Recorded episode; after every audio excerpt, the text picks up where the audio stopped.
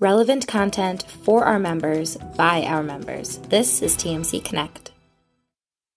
Welcome, everybody. Happy Friday. Rich Swerbinski with The Mortgage Collaborative here once again with The Rundown with Rob and Rich, where we take you into the weekend with all the latest and greatest from the mortgage industry.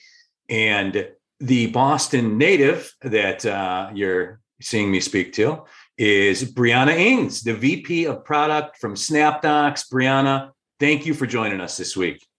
Super happy to be here. Thank you so much for having me.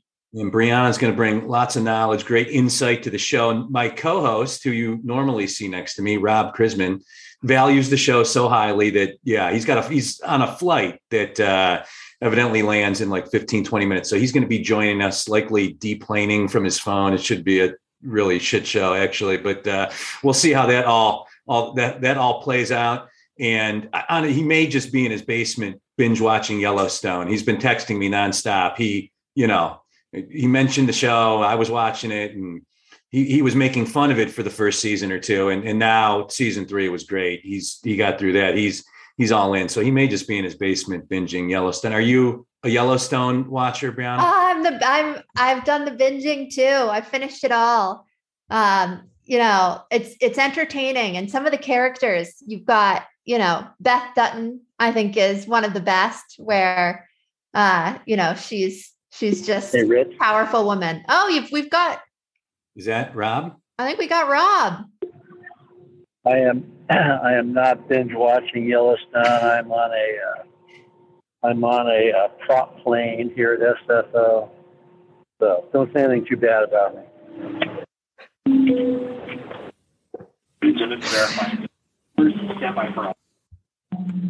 That's dedication. I thought you fly private. On the plane. Private jet and pilot on that. That is dedication. No, scrap all that stuff. Anyway. I said. All right. But can you hear me okay? We can hear you. Yeah. Okay, great. So, Brianna, thank you for coming on, and I'll chime in occasionally. Awesome. And Ozark. It comes back today as well. Another one of my favorites. So little TV talk to get things started, but let's go ahead and get into it, Brianna. And thank you so much for joining us. Snapdocs. I've told this story before, but pretty cool. TMC, one of many cool things about TMC, our board of directors is comprised of our lender members. So we are willingly and intentionally managed by our members. And unlike other groups in the industry, that our preferred partner panel, our preferred partners, our preferred third-party providers, they are controlled by our members. And that is exactly how you guys came to us about a year ago. Just so many happy clients. I think we have close to 40 members of ours that are clients of yours right now. And you guys have just really been doing some incredible things and just digitizing the e-close space, obviously, which is such an emerging part of the mortgage industry right now. With some of your, proprietary AI technology and the way you just kind of bring it all together for lenders, because it is really a top of mind thing with lenders right now. And, we were talking a little bit earlier, just a couple different camps of lenders, the ones that have been way out in front of this and are just like, already executing or waiting for the final chips to fall in place to do full e-closes on everything, or the ones, and many of our members in this camp, like the, oh crap, like we got to get it together soon because, the future is coming. So, but Brianna, thank you so much for joining us this week. Yeah, thanks for having me. We were talking about, Rich was asking me earlier about my thoughts on the impact that the pandemic's had on digital closing adoption. And I do think it's had a big impact on pulling the industry forward. We were talking both from a legislation standpoint, but also in terms of lenders actually adopting the technology. So we see there are many lenders that got way ahead of it that implemented digital closings in 2018, but then a big tranche that did it in 2020 and have been scaling it out. And maybe they've got hybrids going where a portion of the documents are e-signed. And so their big goals now are going to a full e-close. So starting to adopt e-notes at scale, get that benefit, moving into RON at scale as well, be able to offer their borrowers that end-to-end experience. And then we've got the whole camp that's now like, okay, a lot of the market has moved. I need to catch up. I need to stay competitive, both from a borrower experience standpoint, but also with my operational efficiency as a company. So yeah, totally have seen those two camps. So if you're in either one, you're not alone. Excellent. And yeah, I want to dig deeper on a lot of that stuff you just mentioned in time here. So looking forward to the conversation.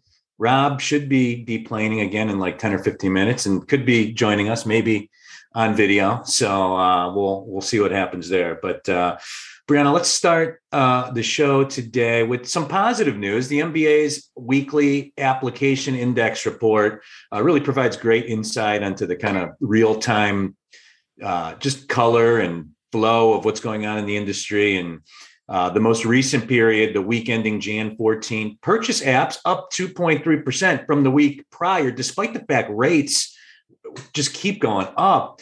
A couple things of note from the report, outside of purchase apps being up week over week, which I thought was encouraging. Average loan size, $418,500. I remember the conforming loan limit used to be, it was 417. I looked it up today. For 11 years, from 2006 to 2017, the conforming loan limit was 417. Now the average purchase amount this most recent week, 418.5. It just obviously speaks to what's going on with home values in America and purchase demand being still very robust. Yeah, I mean, not surprising that average loan size hit the limit if you look at how much home prices have gone up in 2020 and 2021. I think if you bought at the beginning of 21, you were like, oh no, am I buying at the top? Is this a good investment? And now everyone's like, oh my gosh, you were lucky. You got in during that and have seen that up. I've been chronicling it on this show. I bought a house in May and was terrified. I'm in the industry. I host a show. I should know what the hell I'm talking about. I thought for sure I bought at the top and was going to get screwed, but my house is worth like $30,000 more than what I bought it for like 7 months ago. So sometimes you get lucky, I guess. So same boat. We bought in January and ours is up 17%. It's crazy. The conforming loan limit, though, I looked it up today. It was 417 for it didn't change for 11 years in a row. And then in 2017, it went to 424, 453, 484 in 2019, 510,000 in 2020, 548K in 21, and then goes up 100,000 this year, 647,000 in some of the high balance conforming markets, almost $1 million, but it's a little surreal. It seems like there's another shoe that has to drop here somewhere, but we'll see what happens and chronicle it week by week. But from a year ago, looking at that same purchase index, overall applications are down 37.3% from the same week in January in 2020. Purchases were down 12% year over year. Refis down 50%. Your general thoughts on the business climate as we head into a year that has, definitely some uncertainty, is off to somewhat of an uneven start with rates being higher and coming off a couple crazy record years. Yeah, I think this is a time where I think lenders start to think, oh, do I actually get rid of technology or do I invest in technology to maybe help drive down my costs? And I think when the market slows down is exactly the time to invest in tech. Look for ways that you can do more with less, but you also have a little breathing room. Like, we talked to customers in 2020 that really wanted to do digital closings, but they just didn't have enough time. They were just trying to keep up with loan production. And so now's the time not to necessarily cut back an investment, but be smart and double down in the areas that are going to really move your business forward. And I also think it brings up the question of making sure that you keep your costs in line. And a lot of technology can help you reduce your operating costs, which helps you in an environment maybe where the overall loan production isn't at levels that they were in 2020 and 2021 when it was more printing money. And I think another interesting dynamic is, the impact on technology has on employee performance and sentiment. And with declines like this, you might expect more loan officers to become available. You want to capture that talent. And so making sure that you're modernizing your tech stack. And what we see with digital closings, some people think, oh, it's just e-signing. Is that really going to make my employee experience better? But really, when that type of technology is done right, it actually transforms your closing process for everyone on your team and brings a level of transparency to loan officers that were maybe previously sending countless emails to know the status of things and where things were going. And if settlement had completed the signing, or the closer needed to chase down documents and make sure the notary got updated redraws. And so digital closing can really streamline all of that and bring the level of transparency into what's happening with the closing, make sure that the right documents get to the right people. So I think with this climate, it's actually a good time to start to look at that employee experience, what's making you inefficient. And if you have the time to do some good technology due diligence to figure out where you're headed and what would be good for you to invest in next. Yeah, I mean, I've never seen a level of activity, our members adopting new vendors and new tech, like I have these last 4 or 5 months and going forward. And Rob, there he is. Rob, what airport are you? You in the home front, San Fran? Hello? Can you hear us? I can hear you just fine. All right. So you're is that the San Francisco airport? Are those snowflakes in the background there? Are you a 49ers fan? We've never talked about this. That's the local pro team, I think. Yeah, because you're a big Golden State Warriors fan, but yeah, but Brianna, the last thing Brianna wants to talk about is, you know, 49ers. I grew up a Packers fan. Did you? So I'm a little bit torn heading into the weekend, but I wanted to ask Brianna. Yeah. One of the, you know, I travel around, talk to different companies and so forth, and talk to various people. And to me, electronic closing, electronic notaries and so forth and so on make all the sense in the world. What reasons do you hear that are against it? And how do you coach a company trying to talk its staff or talk its local title companies into going along with it? Yeah. I think the biggest thing that gets in the way of people actually adopting it is they think, well, it's not valuable until I'm doing a fully electronic closing where I'm closing over webcam with a notary, remote online notarization, and includes an e-note. And the whole industry doesn't accept e-notes and the whole industry doesn't accept RON. So I'm not going to do it yet. And what we teach people and tell them is that, well, there's value in digital closings beyond just doing a RON closing or even an e-note in transforming your closing process to have one way to interact with settlement. Even doing a hybrid closing, you can offer a better borrower experience. We've seen closing appointments go down from an hour and a half to 20 minutes. And we've seen even with hybrids, people saving 2 days before they've on selling it to investors.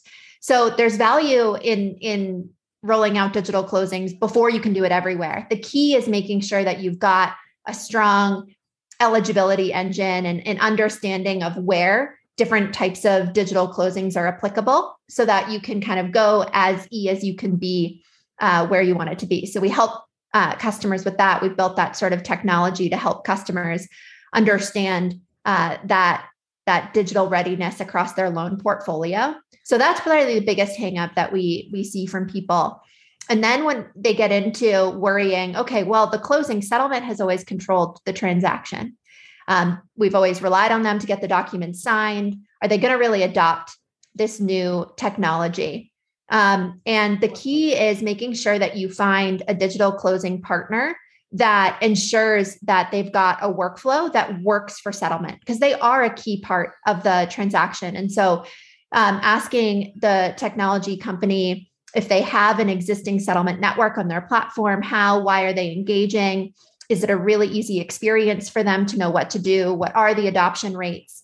And so we've invested a lot of time in building out a settlement network. Our company got started actually with notary scheduling. So settlement companies have been using it to find and schedule notaries for, over 5 years now. And so just moving naturally into the other part of the closing and making sure borrowers e-sign documents was really straightforward. And we've made sure that we've designed our user interface so that It's really easy to onboard new settlement agents without a huge training, and really look to provide a good experience for them.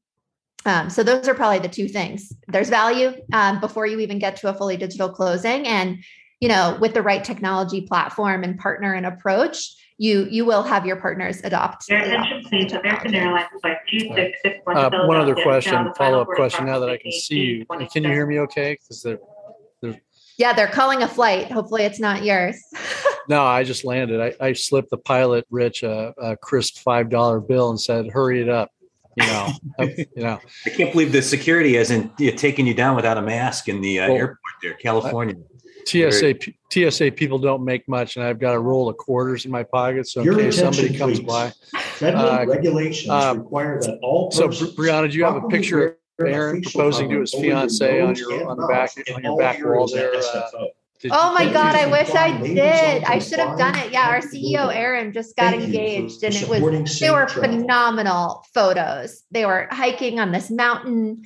He's super outdoorsy. He's been skydiving 600 times or 6,000 times and all that. So, oh man, the pictures are awesome. But no, I was telling Rich earlier, I really upgraded my background for this. They turned off the internet at my house earlier. So I'm at my father-in-law's house. So he has a very regal office that I'm in right now.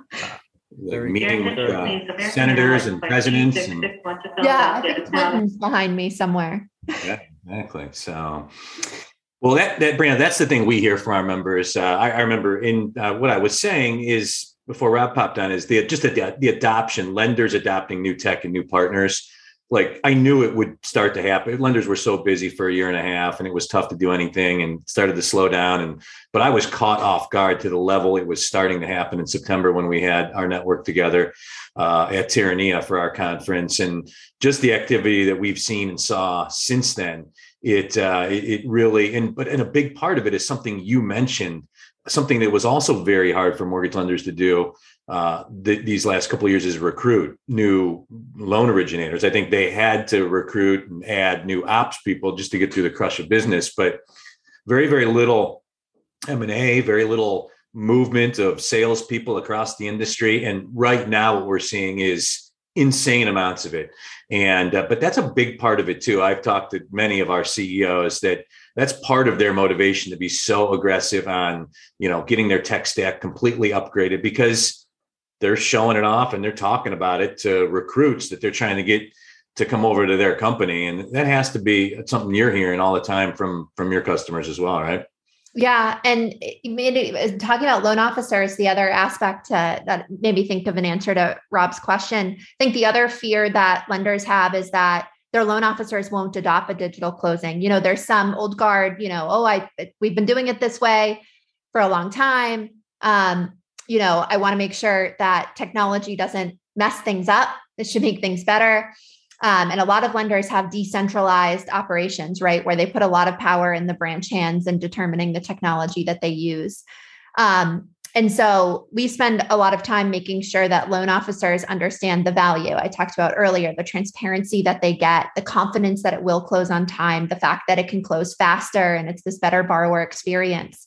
And then our biggest advice for lenders and where we've seen the best success is, you know, they try it, they make sure they get proof points of that value that they can share with the field, and then they turn it into an opt-out, right? Where they actually just turn it on everywhere and the transactions default to the most digital way that they can be. And I've even seen lenders implement, you know, you've got to go up the chain to your manager to sort of opt out of having it be a digital closing. And then that's where it transitions the process for everyone, and you start to really feel those benefits. So definitely have seen this dynamic of wanting to attract loan officers, but then also on the other side, making sure that they understand the value of this new technology and it actually does drive value for them. This is The Rundown with Rob and Rich. I'm Rich Swerbinski with The Mortgage Collaborative, joined as always by Rob Chrisman and this week, Snapdocs VP of Product, Brianna Hings, and some other news that came out this week. Our girl, Sandy, this is new news, Rob, the GSE. I'm not done asking Brianna questions yet. One last question. I'm sorry, Brianna. What's next? I mean, what for 2022? what do you have in the hopper that you are able to share with the group on the phone here in terms of, you know, I always make jokes about, you know, you go in the drugstore and there's, you know, Excedrin and aspirin, new and improved. You know, it's like, what's wrong with the old Excedrin and aspirin, that it was old and uninteresting? So what do you have in the hopper that, you know, your users can expect next? Yeah. No, it's the extra strength Advil, right? They just keep adding extra to it. So there's three major things that we're investing in. So we're a digital closing technology company, but we also have AI technology, and we really focus on problems where there's a lot of fragmentation between participants. So as a lender, you work with thousands of title partners. So one is we have a big partnership with MISMO to build out an eligibility engine really for the industry that collects all of the complex eligibility requirements from investors, warehouse lenders, servicers, title underwriters, settlement companies, so that it can automatically determine how EU can be, right? So that you don't need to worry or think about compliance and always close the most digital way possible. So that's one big investment. The other is understanding that every closing isn't going to be able to be fully digitized right now, and probably for a number of years. And errors are a real problem in the industry. They're costly. They both from a borrower experience standpoint, but it's time consuming to check for them, right? People have manual QC teams. And so we've launched an early version of a closing quality control product that will actually use our AI to automatically scan all of the signed documents, make sure all the signatures are correct, all of the data is consistent, so that you don't need to QC it yourself and be confident in the accuracy. And then the third is we've had a lot of success in helping lenders collaborate with settlement at closing.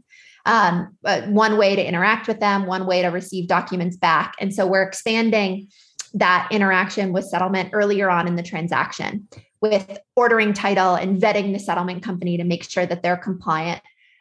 So making sure that we actually collect all of the initial title report, credentialing, and automatically review it and put together the summary report for your processing team. So those are the three areas: help people know how they can be when they can't, still give them that guaranteed quality of the transaction, and expand the points of connection with settlement, because we've seen so much success there. And you're right, and that's what we've heard from lenders too, like the LOs, some of them.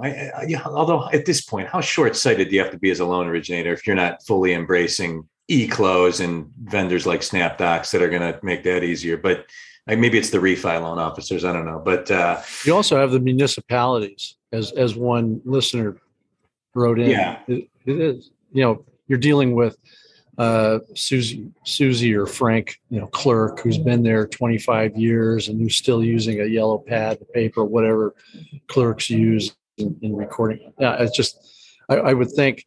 As a quick aside, my son Ravi worked for the state of Texas one summer when he was going to UT, and he said after that summer, he worked for the water board, the state water board. He said he will never work for any government institution ever again, just because of the way they think and so forth. So I would imagine the municipalities. I mean, there's thousands of counties and so forth around the nation, and to have to convince each one to use this, I imagine, is quite a task. Is that where your love of water stocks comes from? I thought at first you said that he was waterboarding people. I was like, probably. You're watching too much Yellowstone.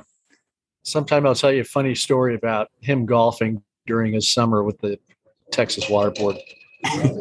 Too funny, but clearly this is the way things are going with just, you know, everything going e. I mean, this week Sandra Thompson, FHFA, came out finally and green-lighted desktop appraisals on some purchases, 90% and under, starting March 19th. And kudos there, because that's something she talked about right after, you know, getting in the office. And the history on these things in the past has been, you know, things that made sense that have been talked about by housing leaders and officials don't happen, or they just take forever to happen. So kudos to her for rolling out what is a real make sense, change for the industry. And we had some comments in the chat, just in general about the efficiency of closings, even hybrid closings, and also somebody asking about what to look for with a point of sale vendor that will work well with on standby for Flight 15 and brings up a broader point in general in our industry. Integrations between vendors has been a nightmare, for a bunch of reasons. You have one LOS vendor that had big super market share and, they're trying to build a moat around it and, it and other things too. The evolution of tech in our industry was kind of delayed and it's just been a really sticky thing. It seems like it's getting better, but I'm just making an observation from the outside. How has that progressed in general, Brianna? Just in general, leading vendors like Snapdocs working with other leading vendors in the industry to kind of seamlessly integrate with one another. Yeah. That's what we all need to do, right? If we don't do that, then lenders in the ecosystem are just going to end up with, 15 different tools that they need to log into to manage a single transaction. And so we have seen a shift, we've seen some of the major LOSs like Ellie Mae and Black Knight have started to open up their APIs.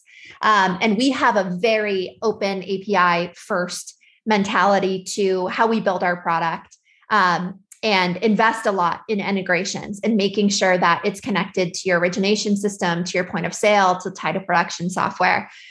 And the real key thing in making, if you're kind of wondering, I really have these two technologies that I want to talk to each other, customers. That's what encourages technology vendors to do it. So we found as long as there's sort of joint customers or potential customers that would find a lot of value in the connection and they'll sponsor the integration in a sense of we'll use it, we'll engage on it, then partners will engage.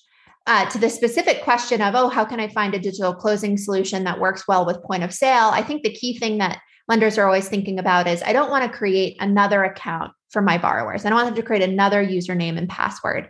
And so there's digital closing platforms that, and we're one included, that has integrations where it's connected through to the point of sale. They don't have to log in again. It's they can even navigate there from the point of sale. And then there's also creative ways that you can do borrower authentication from a digital closing standpoint where borrowers don't need to create another login. They just receive a, two-factor authentication code to their phone. And so I'd focus more on, all right, what is that end-to-end borrower experience going to look like when you're evaluating digital close vendors, and make sure that it meets your requirements of, having your right branding that matches earlier on in the transaction, making sure they don't have to create another account. So that's what I'd recommend looking for. And to your point, Rich, there is movement in the industry and it's all driven by customer demand. So speak up. Yeah, that's the best advice is, talk to your vendors that you want to see your other vendors and partners integrated with, because that's what drives it all. Like even talking about Ellie Mae, that was the only way to get traction with them like 4 or 5 years ago was when that bubbled up enough. Now it seems like out of necessity, they're starting to play a little bit nicer, but it seems like there's been progress there. And it's good to hear that you that are right in the middle of it kind of validates that. So a question that came into the chat, Brianna, it says, I'm new to the industry and Washington State approved RON back in 2019. There's so much information available. Is there one place to go to find out about supplies needed and where to go to get experience? I'm assuming, Julie, you're asking about, so how could I get ready to do RONs and what do I need to do? Well, a lot of digital closing providers have provided white papers and information that really walks you through the process of how you actually get ready to do digital closings. So if you go to our website, we actually have one. I'll try and grab a link to it for you. That is just a white paper on, I want to do digital closings. What are the steps to do that? And we link to all of the different materials, but the short of it is for you on the lending side is you want to work with find a digital closing technology vendor that you can work with that will take you through that process. You'll need to establish your e-note process because the promissory note's going to be digitally signed and you need an e-vault. And then you end up working with your title partners to use the RON technology provider and platform that you've established to do those webcam signings. So I can send a link, I'll put it in the chat, to sort of a white paper that walks through all of this. But I think digital closing vendors are the best place to start because we've got tons of experience in walking lenders through this whole end-to-end process from, I don't do any digital closings today. I just do pen and paper, wet signings, and I, even email the documents to settlement to, I want to get to that path to fully digital closings. And we've got teams of experts and professionals that will help you and also technology that makes it really easy to do that. A couple other notes in the chat, just about e-close in general, the efficiency of it, the speed of closing. Some of our attendees kind of attesting to that. And if somebody can link the page on your guys' website that has all the resources, I think that'd be a good thing. There it is. All right. In the chat. Thank you, Tyler. So, Brianna, what else are you hearing and seeing out there as we get into the year? What, mergers and acquisitions is a big thing. LO recruiting, just in general, winning purchase business with refis, rates now 3.6, 3.7, 30-year fixed, really almost a thing of the past. Equity in houses and ways lenders can tap that. Anything in there, like just your clients, what you're hearing, seeing and feeling on the ground, talking to your lenders on a daily basis?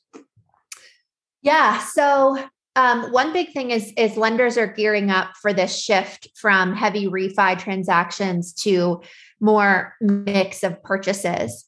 And there's one thing that they're really thinking about, which is the dynamic in the settlement partners that they work with. So in a refi world, obviously there's many lenders that even have captive title companies that they use for their refi transactions, or they have these really tight strategic partnerships with title companies so they can rely on those partnerships and establish processes. Sometimes they even have integrations with the title production software because of the depth of their relationships. But when you enter a purchase market, now all of a sudden, the settlement company you're working with is at the whim of the real estate agent or borrower. And so you're going to start to see more settlement partners that you're working with for the first time or really infrequently.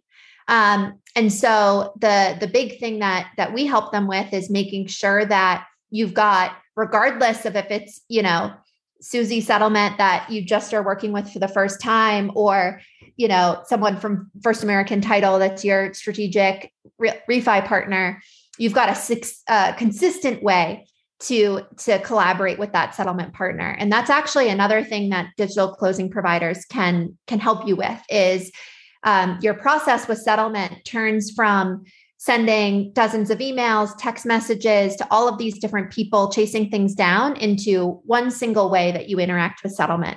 You send documents one way, you receive them back, you've got transparency into the transaction.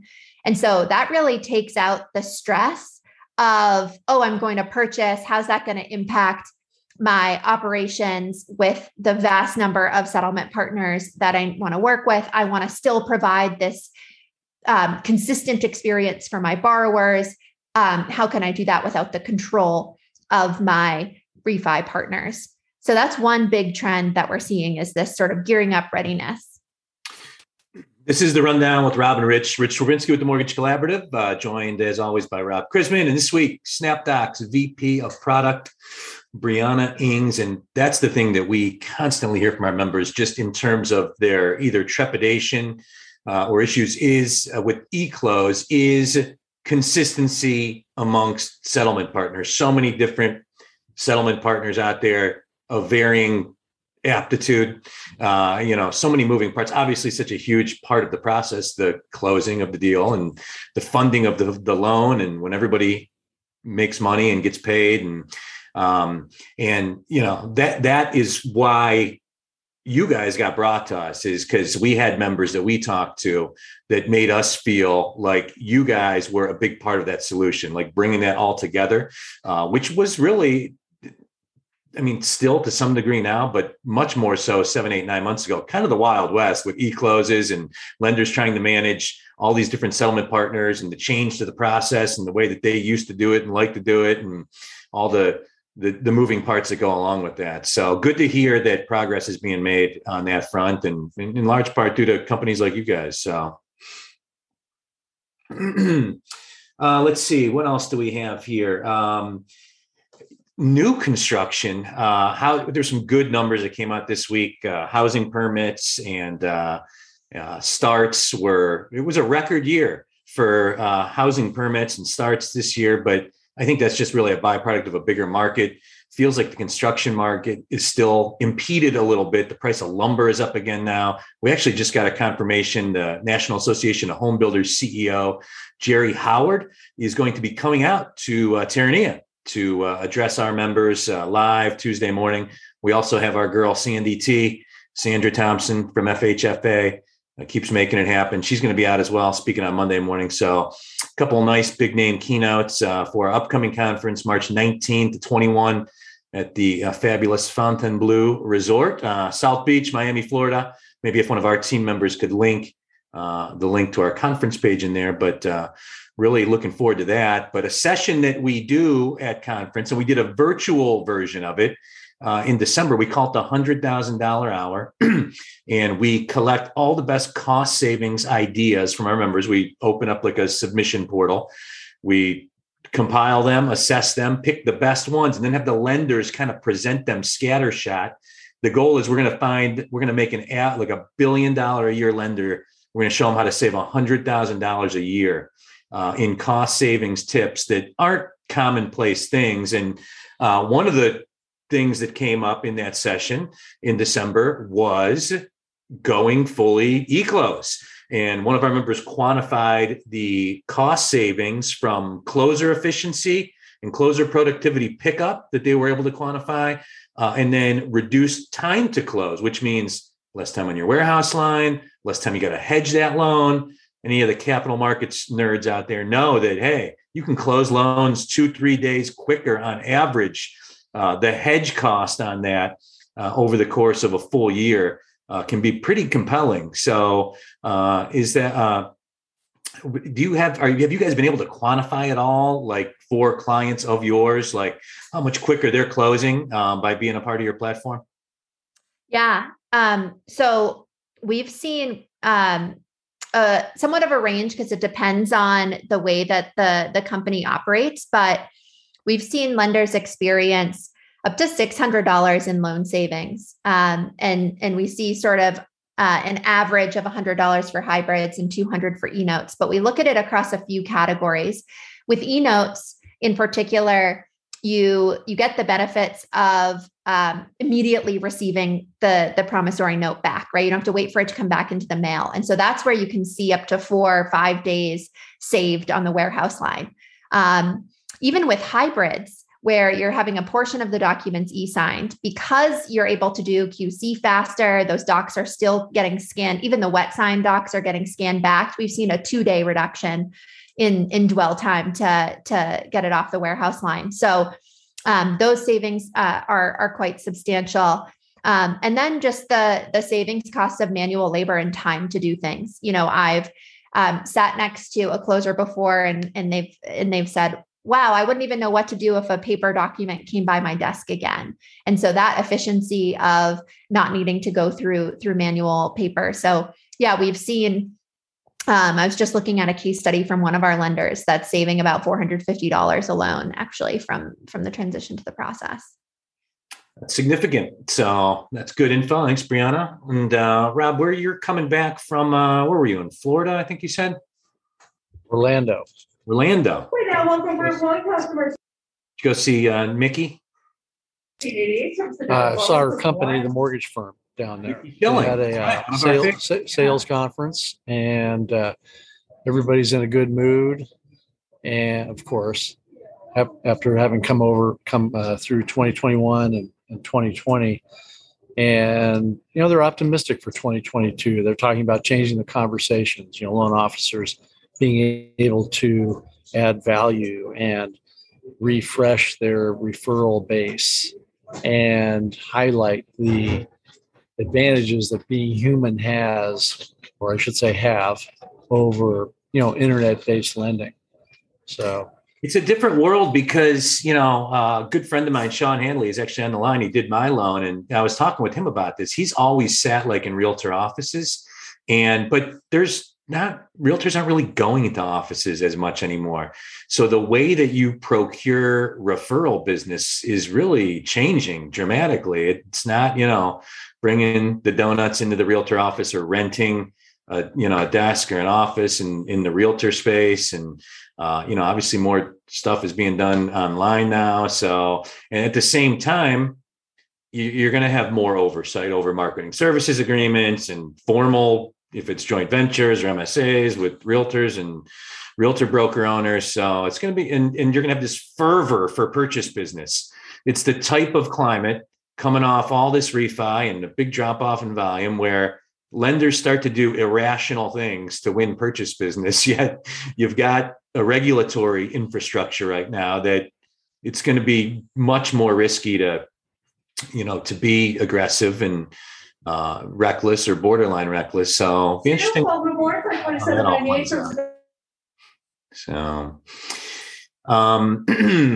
what about, Brianna, the other thing I wanted to touch with you on, something that's come up with our members as of late is just, you know, I think that lenders, we still have some that want to bring everybody back to the office. And we're actually doing a cool session at our Miami conference. We're going to do a moderated debate. I'm going to moderate a debate, like presidential election debate style.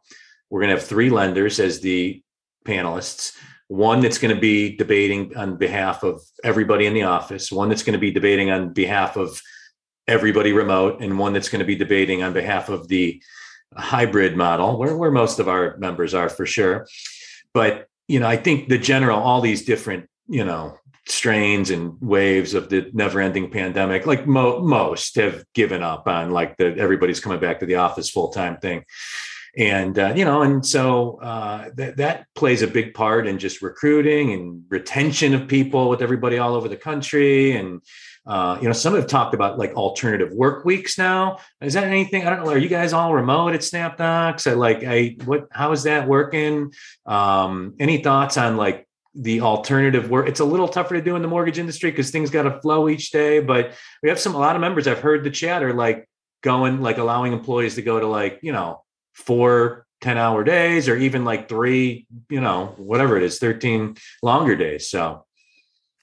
Yeah. Well, from the, you know, we're still fully remote. And that was something I was actually shocked to see. I'd been adamant that if we were going to grow, we should have multiple offices versus be fully remote. But then, you know, COVID hit, you needed to go fully remote and we were super productive. And so we're still that way, especially with the Omicron surge. We even canceled any sort of big group travel and things like that. And our whole philosophy is to, you mentioned that you're going to set up a debate with three people. Our whole approach is give people choice. So people can choose to be fully remote in the office full-time, you know, maybe if you've got kids at home and you want to get into the office, or a hybrid where you're able to come in a certain set of days in the week. And we're seeing, for the most part, the tech industry is adopting that sort of flexibility. You need to choose which one you want to go with, but from big tech companies like Facebook and those, they're introducing that level of choice. And so it making sure that you're staying in the loop on what others are doing is super important to make sure that you maintain your kind of competitive advantage in the talent marketplace.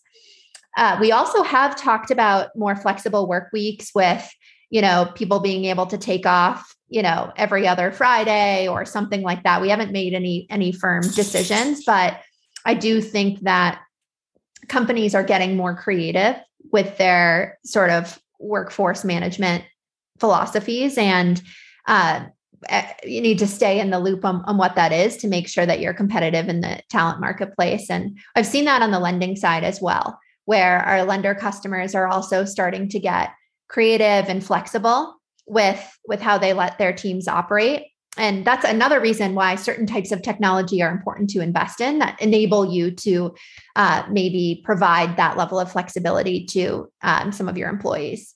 So we're definitely seeing it in tech. I'm seeing it with lenders as well. I think there's a huge just shift in work how people work overall. Your boy Ishbia, I'm dying to see him walk back the everybody's got to go in the office thing, because he doesn't want to, but there, we'll see what happens there. My prediction is he's going to have to walk that back. Also, Rob, I love how every time you unmute, they say something on the speaker. I don't know. Rob Chrisman, please put his mask on. That's right.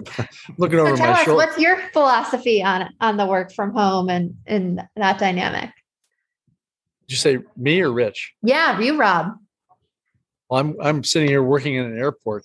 I'm very fortunate, Brianna, that I'm able to.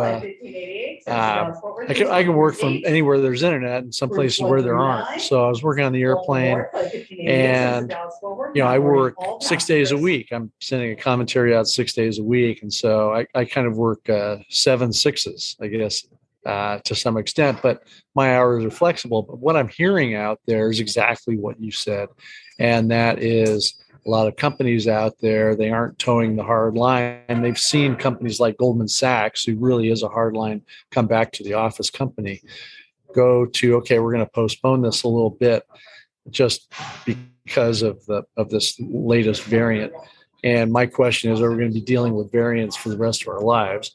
But that aside, I think that when I'm talking to recruiters and owners of lenders that are out there, and the discussions that they have with potential loan officers now that we're starting a new year and it's easier for originators to make a switch, they are offering flexibility.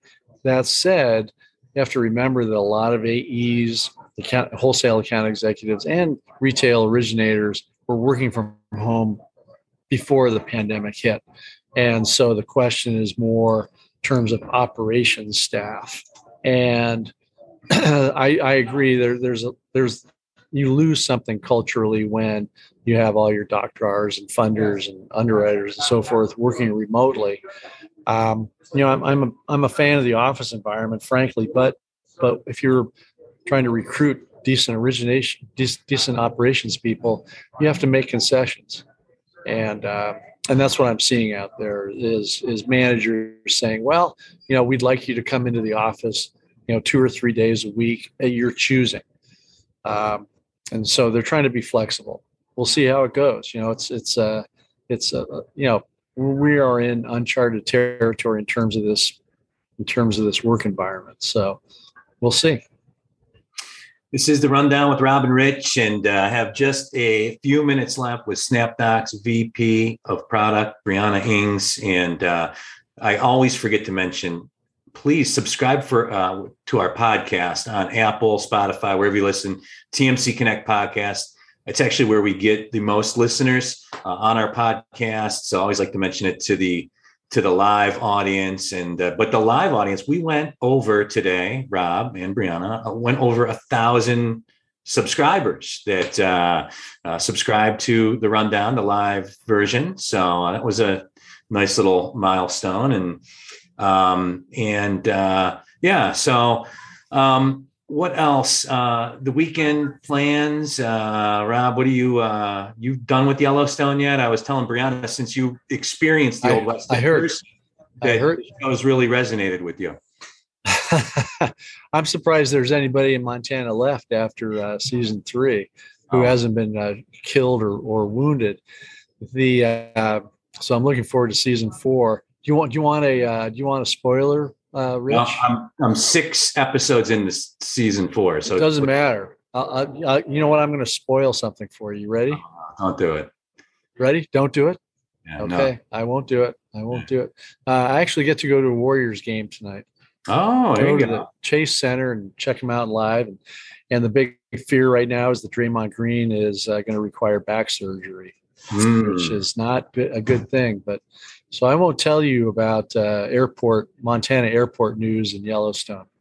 I can't tell you how bad I feel for Draymond Green as a Cavs fan. So yeah. he's a cheerleader. He's the cheerleader. Yeah, I'm sure there'll be no shortage. It won't quiet his commentary. So, and Brianna, I imagine you're watching. You're buddy, Tom Brady. I'm going to watch some football. And then I've gotten into golf. So I'm going to play some golf this weekend. Where are you? I'm in San Diego. So you can play golf here all year round. I went to UC San Diego. Ah, nice. Yeah, we live in Point Loma. So you live in probably a gated community. No, I'm in with the normal folk. Forget about the pictures of meetings with presidents behind there. Yeah. Woman of the people. Right. Yeah. So. Yeah, exactly. And you're a Cavalier too, Brianna. I noticed on your LinkedIn page, University of Virginia. Yes, Cavalier. I'm a Who type of Cavalier. Mm-hmm. Go Who's go. They're sadly embarrassing with basketball this season, but they take us through these embarrassing cycles. But we came out with the championship win, so can't ever forget that. Can't take that away. Yeah, I see Laxa solid though. Yes, lacrosse has always been really good at UVA. Can't take that away. Just like my Cavaliers win over the Warriors in the NBA Finals, coming down from a 3-1 deficit, also can't be taken away. But all the best to the Virginia Cavaliers down the stretch. Has been a weirdly off year for him so far. So I know. Yeah. So, well, to our attendees, thank you very much, as always, for joining us. We're here every Friday at 3 p.m. Eastern with the Rundown with Rob and Rich. Enjoy the NFL playoff action.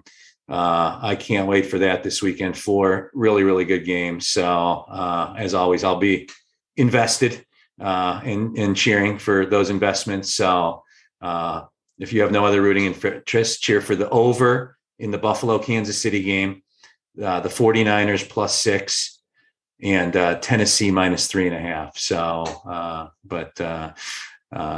Brianna, thank you very much for joining us. Really enjoyed the conversation, the insight. Hope we can have you back, because this is going to be one of the themes of, as much as the non-QM people want to say non-QM is going to be the theme of 2022. It's going to be e-close. It's going to be movement in the industry.